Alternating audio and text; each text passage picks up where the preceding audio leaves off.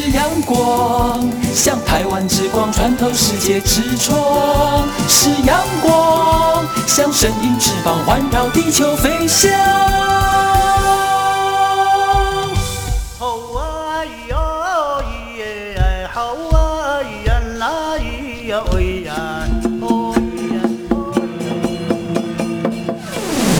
乾坤一定不朽功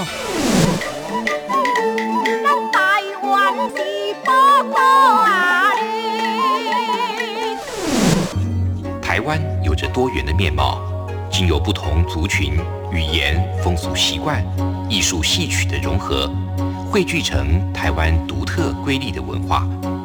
恋恋台湾，为你传递台湾独特的文化风情，引领听众真正认识台湾，了解台湾，爱上台湾。欢迎朋友收听《恋恋台湾》的节目，我是吴祝玉，在空中陪伴你。这里是中央广播电台台湾之音。不晓得此时在收听节目的朋友，你不管在台湾、海外或者在中国的朋友，你喜欢旅行、喜欢冒险吗？我总听到这样的一些说法。他会说到，他想去旅行，可是没时间，有家累，或者是工作压力太大了。但今天呢，透过台湾有够赞，和大家来分享冒险的故事了。尤其是最近，台湾我看到了有七个年轻的孩子啊，平均年龄大概是十六、十七岁左右。他们在国中中学毕业之后呢，在今年过完暑假之后，即将进入人生的另一个阶段，念高中了。那么他们利用这个暑假，透过巴士环岛环台湾本岛一周，只用了二十四个小时。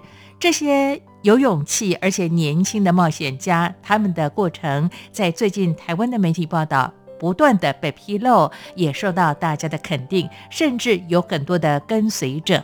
我们在今天台湾有够赞呢，将和大家来分享也是冒险家的故事了。首先要跟大家来分享这位英国的探险家阿拉斯泰尔。那么这位来自英国的探险家。他就说到了，希望可以用自己喜欢的方式度过一生。他曾经用四年多的时间骑单车环游世界，途经了六十个国家。他也曾经六次穿越了撒哈拉沙漠。他甚至完成了冰岛穿越和北极探险的工作。公元二零一二年，他被英国的国家地理评为年度探险家。他就说到了，他不断的在完成自己的梦想了。而最近呢，我们看到了在台湾出版的他的著作《去冒险吧：二十个平凡冒险家的超酷旅程》。在今天的节目里，我们将请到了资深编辑杨秀如和大家来做一些分享跟推荐介绍了。这二十个冒险家，他们各有不同的人生的故事，也透过今天的节目和你推荐跟分享。好，进行台湾有够赞。我们和资深编辑杨秀如的对谈之前，先来听首歌曲。既然今天主题是旅行，也是冒险，我们就来听许书豪的歌声《真心话冒险王》，一起来听这首好听的歌曲。别忘了待会儿和大家来分享这二十位勇敢的冒险家他们的故事。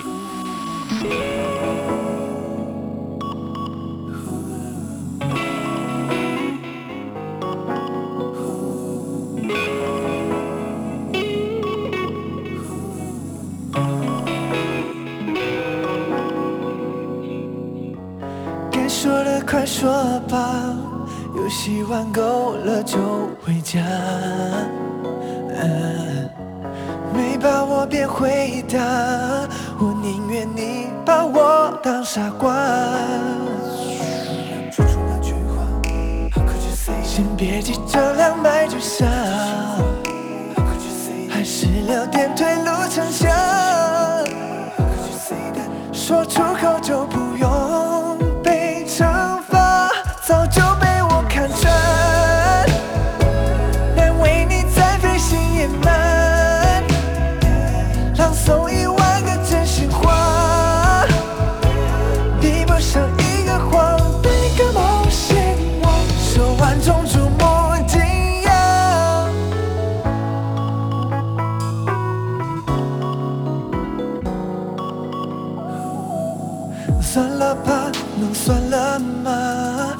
见了就不用假装安静坐在观众席角，你演得多自豪，收放自如苦笑，把信任当作赌注，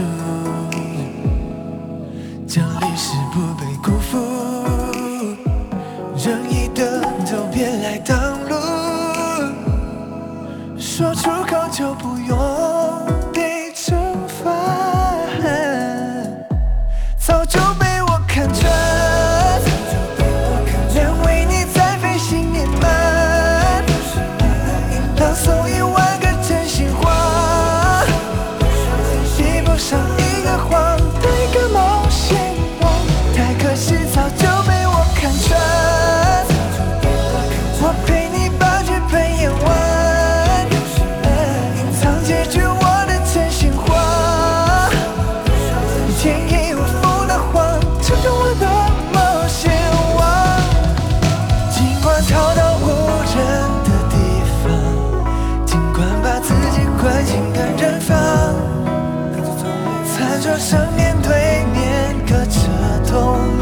明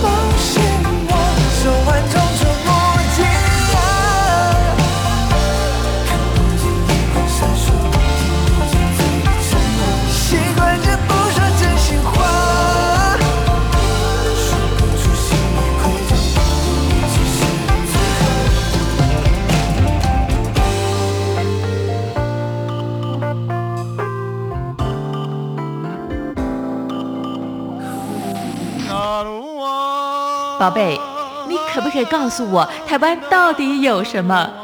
台湾有原住民，还有泰鲁格、金门、马祖、澎湖，还有兰屿，也还有好吃又好玩的东西。哎，听你这么说的话，我还发现台湾真的是有够赞！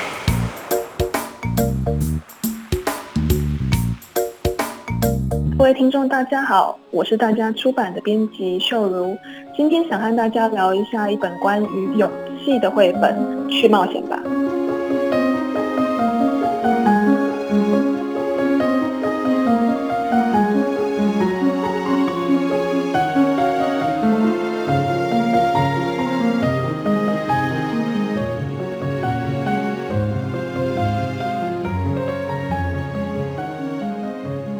好，很开心透过今天的电话连线访问到大家文化的资深编辑杨秀如。秀如你好，诸位好，各位听众大家好。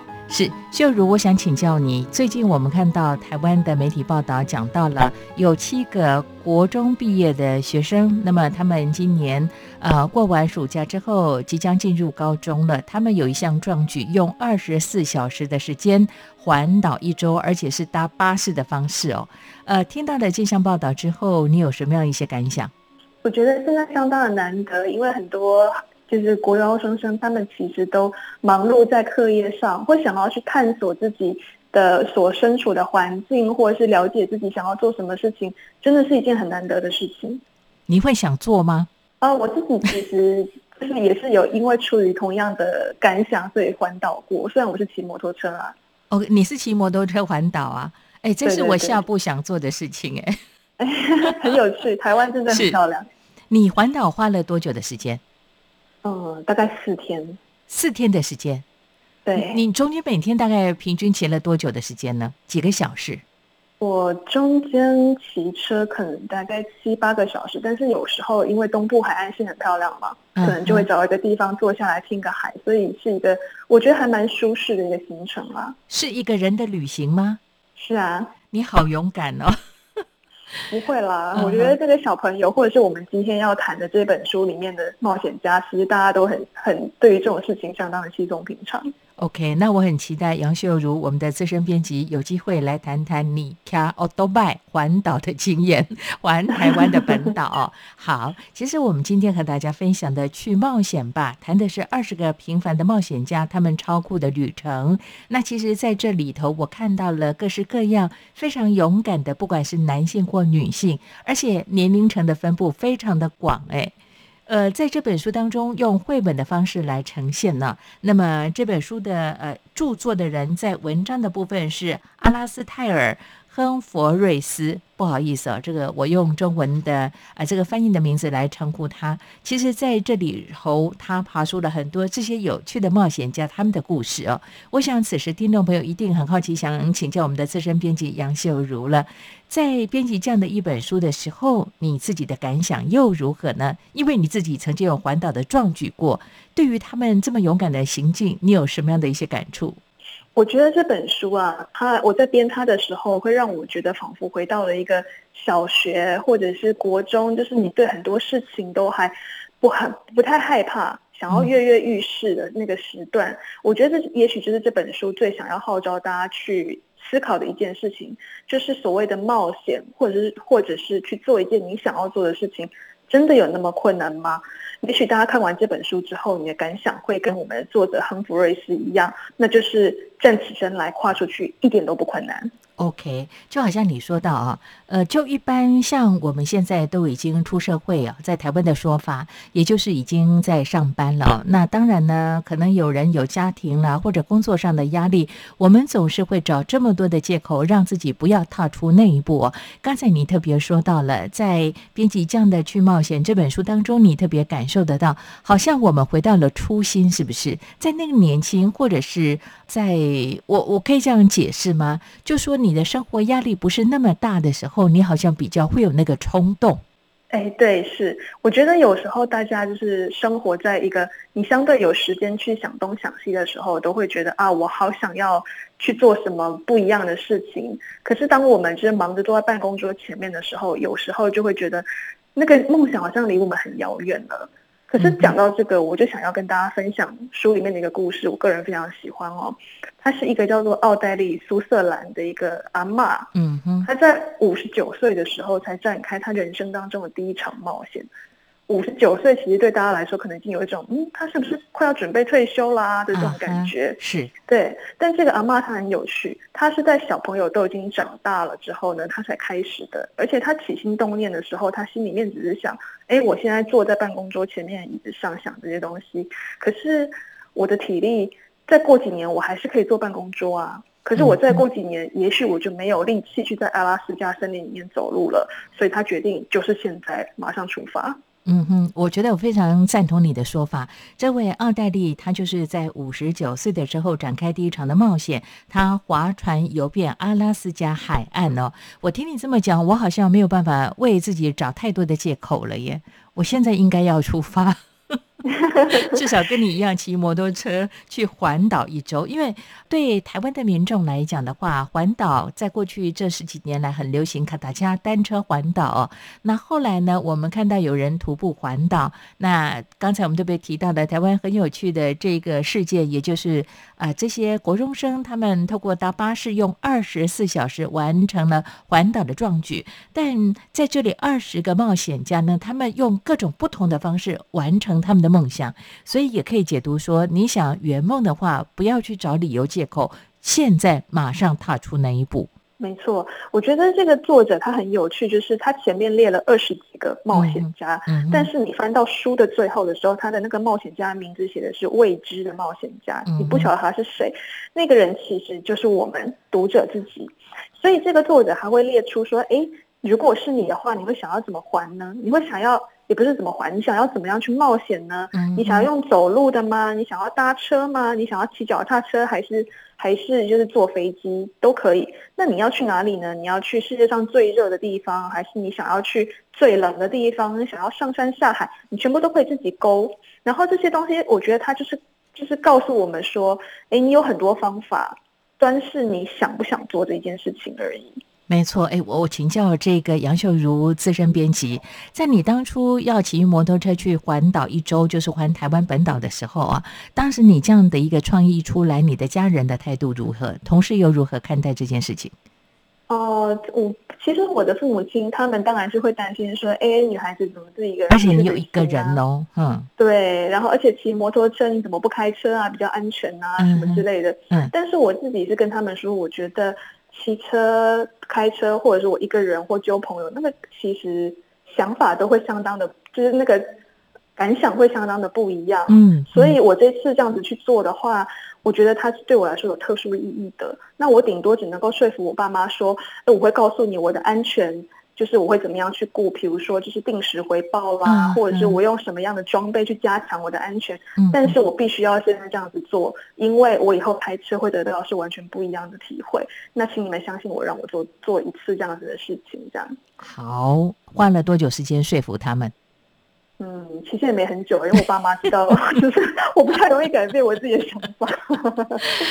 原来呢，要去冒险的人，他必须有一个坚持的信念，就是想圆梦这样的一个过程哦。好的，刚才你也特别提到了，其实，在事先有做了一些规划啊。在《去冒险吧》这本书当中，我们看到了二十几位的冒险家，他们的整个旅程当中，我觉得透过在绘本里头非常有趣。他特别有些人就特别的把可能要到哪个地方。比方说像到啊冰天雪地的极地去的话，你可能要有的一些装备，事先要规划好。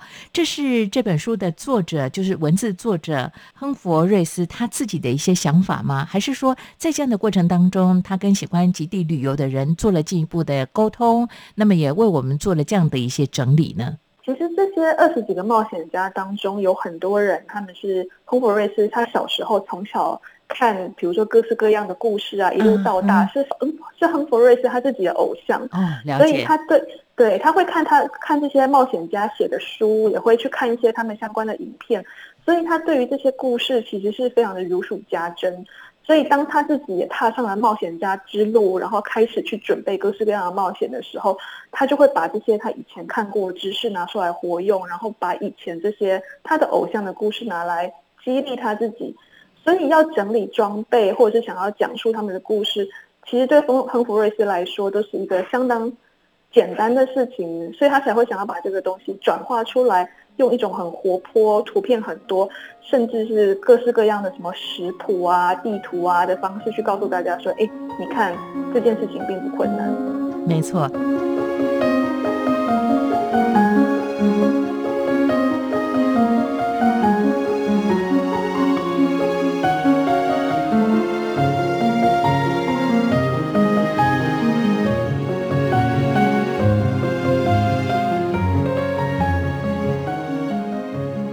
其实讲到这位作者阿拉斯泰尔·亨弗瑞斯来讲的话，他是国家地理选出的年度冒险家，啊，也是这本书的作者。刚才呢。呃，大家文化的资深编辑杨秀如特别说到了，因为他本身就是一个冒险家，他很喜欢旅游啊。在这个过程当中，相信他有相当丰富的经验。而且我在拜读他写的二十多位的这个冒险家的过程当中呢，他其实有些就是因为这些冒险家过去的故事，他特别去拜访他曾经踏过的足迹，这个也是一种嗯，算是一种致敬吧。没错，没错。我想跟大家分享一个故事，很有趣哦，就是。他曾经写到有一位英国出生的那个冒险家叫做劳力里，嗯，这个劳力里他其实当时踏上旅程的时候大概才十几岁而已，那他就他单纯就是就只是想说，哎，我想要去我家乡以外的地方看一看。那他一路上总是要要吃喝嘛，所以他就想说，那我就拉着我的小提琴，有点街头卖艺，这样子在。对，大家会给我一些赏钱，我就可以有饭吃，有地方住。他就只是带着一个，就提着一个小提琴，然后简单行李就出发了这样子。然后过程当中当然会发生很多很有趣的事情，比如说他一开始决定要去西班牙的时候，这个劳力里他只会讲一句西班牙文，叫做“请给我一杯水”。嗯哼，你会说吗？我不会，因为作者说这句话一定要学会。他说很简单，你也学得会。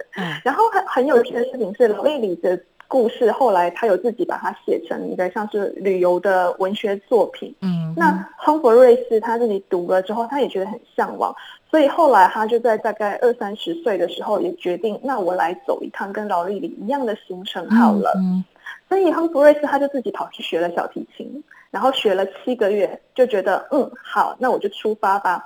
然后一路上他也是一样，就是呃路上卖艺赚钱啊。可是他自己都知道，他拉的小提琴七个月而已，很难听。然后录那个呃 YouTube 上，大家搜寻亨弗瑞斯可以看到他的影片，嗯你可以看到他拍说他在公园里面拉小提琴，那旁边的那些老人家还会露出一种哈年轻人你拉这样子也可以哦的表情。对 嗯，但亨弗瑞斯说他刚开始会觉得有点不好意思，嗯但是后来就越来越放得开，嗯而且还会有还会有人来跟他搭话说，哎，啊你怎么会想要这样子拉啊？嗯结果他就他就不只是复制了致敬了劳力里的行程，他甚至也把这趟旅程走出了属于他自己的意义。后来他想到西班牙一路上遇到的人的时候，都会有充满各式各样有趣的的回忆和故事。我觉得这对于很多不只是小朋友，或是我们大人来说，也都会觉得啊，小时候我们很崇拜某一个人做了什么事情。嗯嗯对，但是当你试着去做出你的版本的时候，其实你可能会遇到很多光只是看书你不会遇到的有有趣的的故事，那都是你自己的故事。了解，其实呃，你刚才回答了我的质疑，因为我想到说，这位作者亨弗瑞斯来讲的话，学七个月的小提琴就马上拥有这样的才艺，而且就上路了，想要透过这个人来为自己赚取这个三餐的温饱，原来勇气比较重要哦，这个才艺反而是跟大家去交流互动的一种很好的媒介了。所以这也显现出来，如果你愿意去圆梦，其实你只要踏出那一步，跟你想象当中的困难，其实不会那么样的麻烦。你你随时可以去突破它的。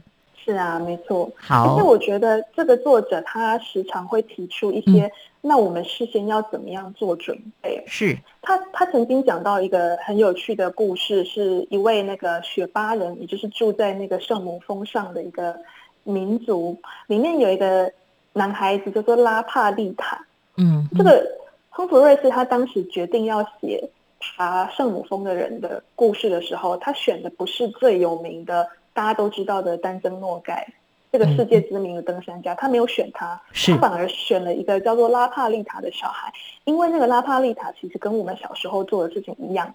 就是坐在学校的演讲厅里面，然后听着学校邀请的那种名人回来做演讲。嗯哼，拉帕利塔的的学校呢，当时就是邀丹增诺盖回来帮大家做演讲。那丽塔她就坐在下面听听听，之后他就觉得说，哇，好棒哦！我也想要爬圣母峰，我也想要跟眼前这个人一样，可以登上全世界最高的地方，嗯那是一个成就。但是他知道说，哎，听完了人家的故事，你总是要做一点准备嘛。嗯嗯嗯，所以他就做了各式各样的功课之后，他就发现说，首先第一件事情，他要先把英文学好，因为很多去爬圣母峰，然后需要雪巴人帮助的人，他们通常都是那种，比如说欧美会很多，或者是亚洲也有一些，但基本上就是比较不会是尼泊尔当地人，是，所以你你必须要有英文作为跟大家沟通的工具。嗯对，然后接下来他就想说，哦，好，那我现在可以跟别人沟通了之后，我还要训练我自己的体能啊。所以呢，他就跑去，他就是那个寒暑假的时候呢，就会去那个圣母峰的基地营打工，嗯去帮人家，比如说搬行李啦，或者是去协助一些登山客，去了解他们需要什么样的东西。那这个这个拉帕利塔这个小朋友，这个男孩子呢，他就是用这种学语言和实习的方式。去一步一步把自己变成他心目中的那一种可以登上圣母峰的人，嗯，那我就觉得很好玩。就是坐在下面听演讲，我想每一个人都做过，但是他用的就是也是大家嗯、呃很熟悉的哦，我就学英文，然后然后去做一些准备，然后他就把他自己变成他心目中想要的样子了。是你说的拉帕利塔来讲的话，它是一个高山向导，他也登上世界最高峰有十七次之多哦。从刚才我们讲的好几个故事当中呢，我们很清楚的了解，也就是说呢，你想去完成生命当中你所认为的壮举的话，这每一个冒险家，他们其实事先都先有一个憧憬，一个梦想。然后在这个呃圆梦的过程当中，他其实很努力去达到那个目标。你看，你刚才讲到的拉巴丽塔来讲的话，或者是你也特别分享到的劳丽丽，他们都是花了很多时间，那么他们去做了很多的一些事先的准备。我可以这样解释吗？如果你想完成你自己心目当中想完成的，不管人事物的话，你可能要先自己做一点功课。没错，其实我们的那个作者亨弗瑞斯，他在这方面也真的是下了很多功课。嗯，所以比如说他后面有写到那个呃登月计划的那个太空人的事情。是。然后他亨弗瑞斯他自己也曾经跟很多小男孩一样，对于登上太空有一个向往嘛。嗯。所以他也曾经跑去报名那个呃太空人的甄选，而且他自己很也是很可爱，就是毫不避讳的写出来说，但是我后来。智力测验没有过，所以我当不了。我们这位作者他真的是性情中人，你看，你看，呃，其实，这二十个冒险家当中呢，每一段的故事都非常的特别，对不对？像你现在讲到的麦克柯林斯来讲的话呢，呃，他是参加具有历史意义的阿波罗十一号的任务，也是最早飞往月球的人之一哦。其实这个过程当中，我可以看得出来，他们为了坚持自己的梦想，要投入这么多的心力哦。而且从呃刚才亨佛瑞斯他的分享的过程当中。我们就可以知道了，这些冒险家呢有一个很特别的精神，就是勇于尝试。没错，其实柯林斯他自己当时为了当上太空人，他也是受了各式各样的训练。嗯，所以他跟他的好伙伴就是阿姆斯壮跟艾德林，他们三个人要分别擅长不同的领域的知识。有的人是必须要对于航太科学比较了解，有的人是必须要对于比如说地质比较了解。嗯，这样子他们才能够完成他们的任务。是。我们过去都对另外阿姆斯壮会比较熟悉哦。那其实一件事情的完成背后的英雄非常非常的多，就好像刚才呢，大家文化的资深编辑杨秀如所说到的。那其实在这里呢，让我自己最为感动的是这位李克汉森。李克汉三十五岁的时候呢，因为钓鱼回家的路上发生车祸，从此他就瘫痪了，他必须仰仗这个轮椅才有办法行动。那我们总是会想啊，轮椅。环游世界可能吗？哎，他完成了耶！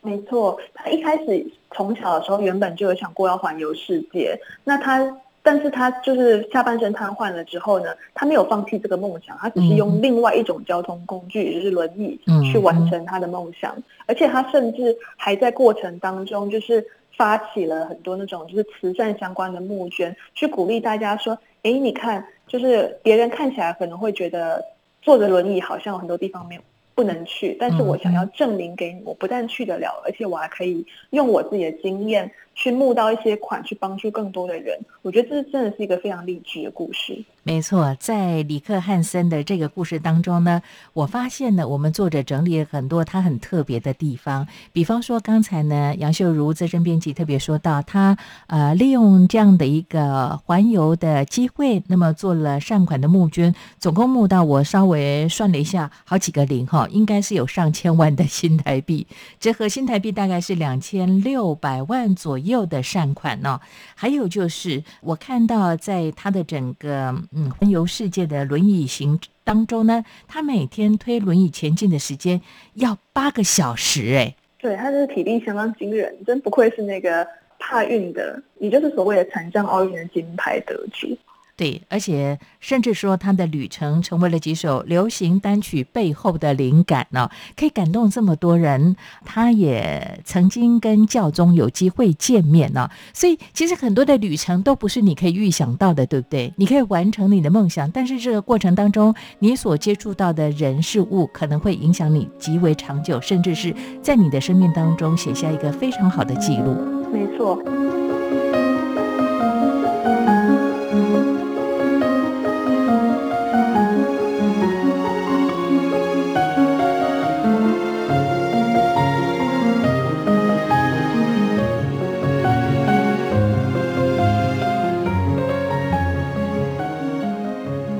这本书里有另外一个故事，她是一个女女孩子，叫做莎拉奥登。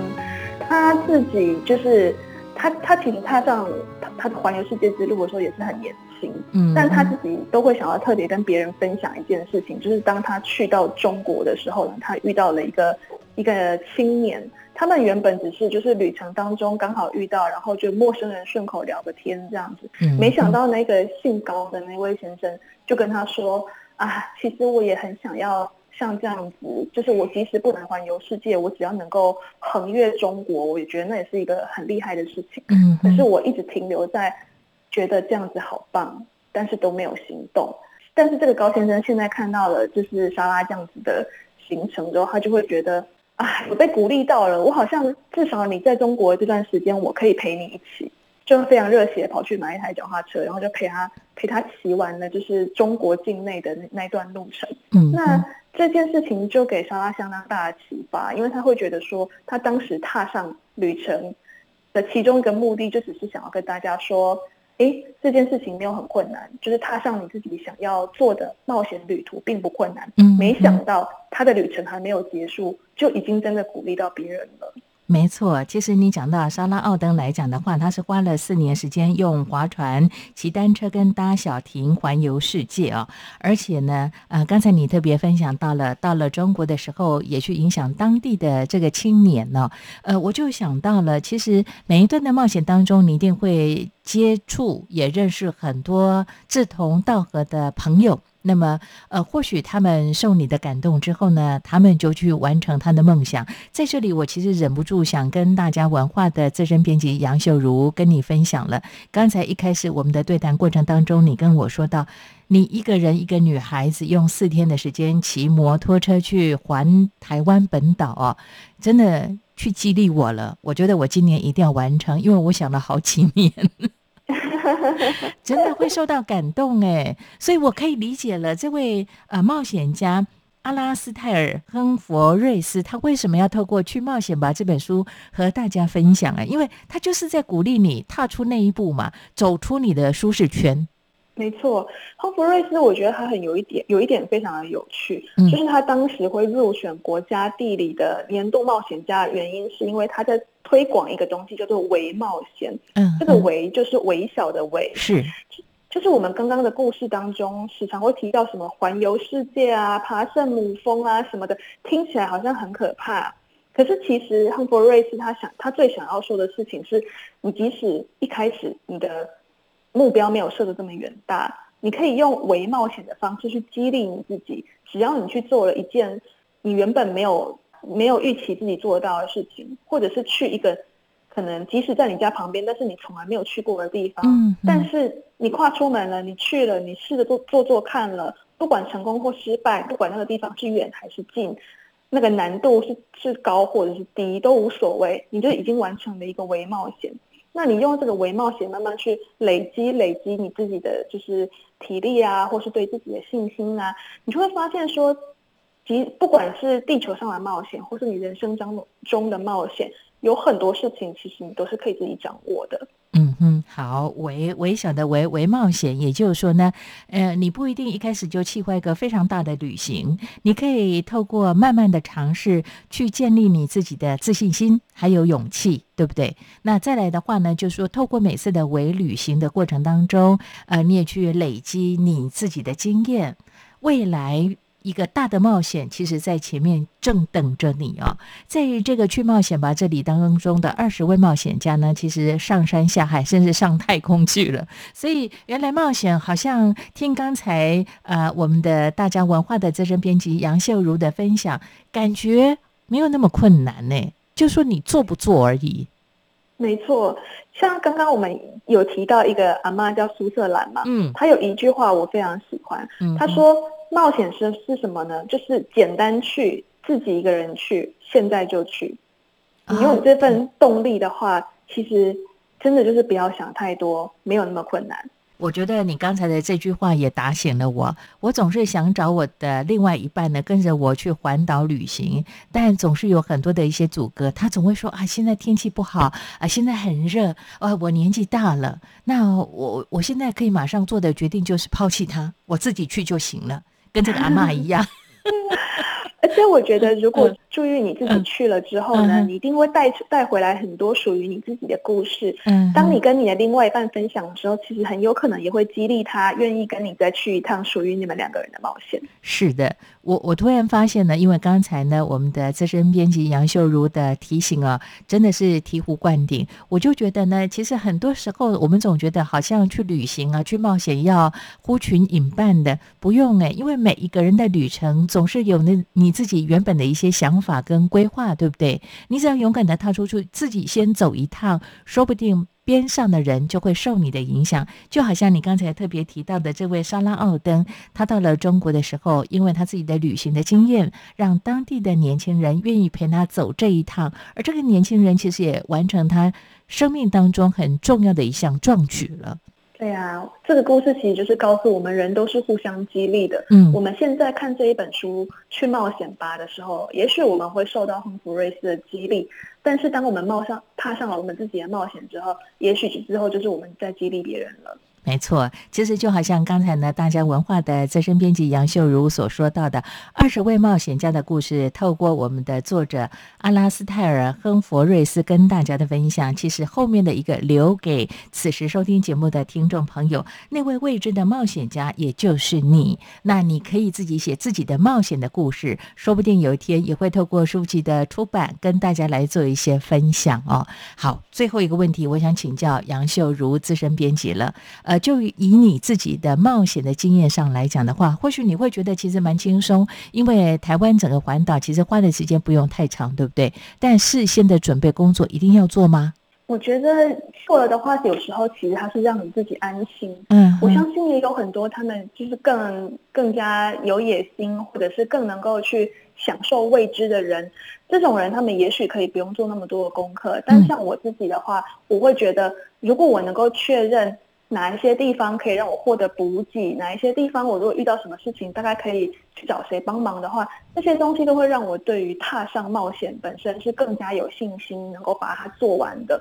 所以我觉得大家真的可以按照自己的个性，然后去衡量一下你要做多少功课，然后让你自己处在一个很兴奋，但是又不会太害怕的状况，然后好好的去出发。OK，好，秀如大概跟朱玉一样，我们都是一个喜欢事先先做一些规划会比较安心的人呢。当然，就好像刚才你特别说到的，有些人可能他充满了一个冒险的精神，他喜欢一些未知的惊喜，或者在每次的历练过程当中可以让自己收获满满。那每一位想冒险、想旅行的朋友，就选择你自己喜欢的方式，让你自己去冒险吧。我非常开心，透过今天的节目当中，请到了大家文化的资深编辑杨秀如和大家分享了《去冒险吧》这本书，用绘本的方式跟大家做了一些分享啊。那呃，秀如最后再请教你一下下啊。在这里，其实我们的作者他呃有很多的爬书资料。那还有就是说呢，呃，除了说像他自己喜欢的冒险家来致敬之外，刚才我也特别提到了啊，像是到各个地方冒险呐，可能路线怎么样来行走啦，或者是要有什么样的一些装备，这样的一些资料，我们都可以参考嘛？哦，还蛮清楚的，嗯。这本书我觉得它很有趣的点是，它不只讲了二十几个冒险家的故事，而且它会用非常丰富的表现方式来来讲述过程。比如说，他会列出这些人用了什么样的装备，嗯，然后甚至他也会放上一些里面的人他写的日记，甚至大家也可以参考，就是刚刚那个苏格兰阿妈她自己有一道食谱。嗯，这本书有很多各式各样的这种这种不同的，对对对。就是不同的表现方式，大家都可以拿来当做你以后要冒险的参考。没错，好，在这里不管是路线的部分、装备的部分，包括阿妈分享的美食的部分呢，都是这本书非常有趣的一些过程啊，也提供给大家的参考。我发现呢，台湾有越来越多的年轻人喜欢冒险，但我更期盼呢，就诚如刚才呢，呃，大家文化的资深编辑杨秀如所说到的，即便是你现在已经五六十岁，甚至七十岁了，你依旧可以去冒险，只要你愿意走出。那一步哦，那很重要。我也期待我将来这环台湾本岛回来之后呢，可以透过节目当中再跟杨秀如资深编辑来做一些分享。好，我非常期待，期待和你的下次再会喽。谢谢朱玉，再见。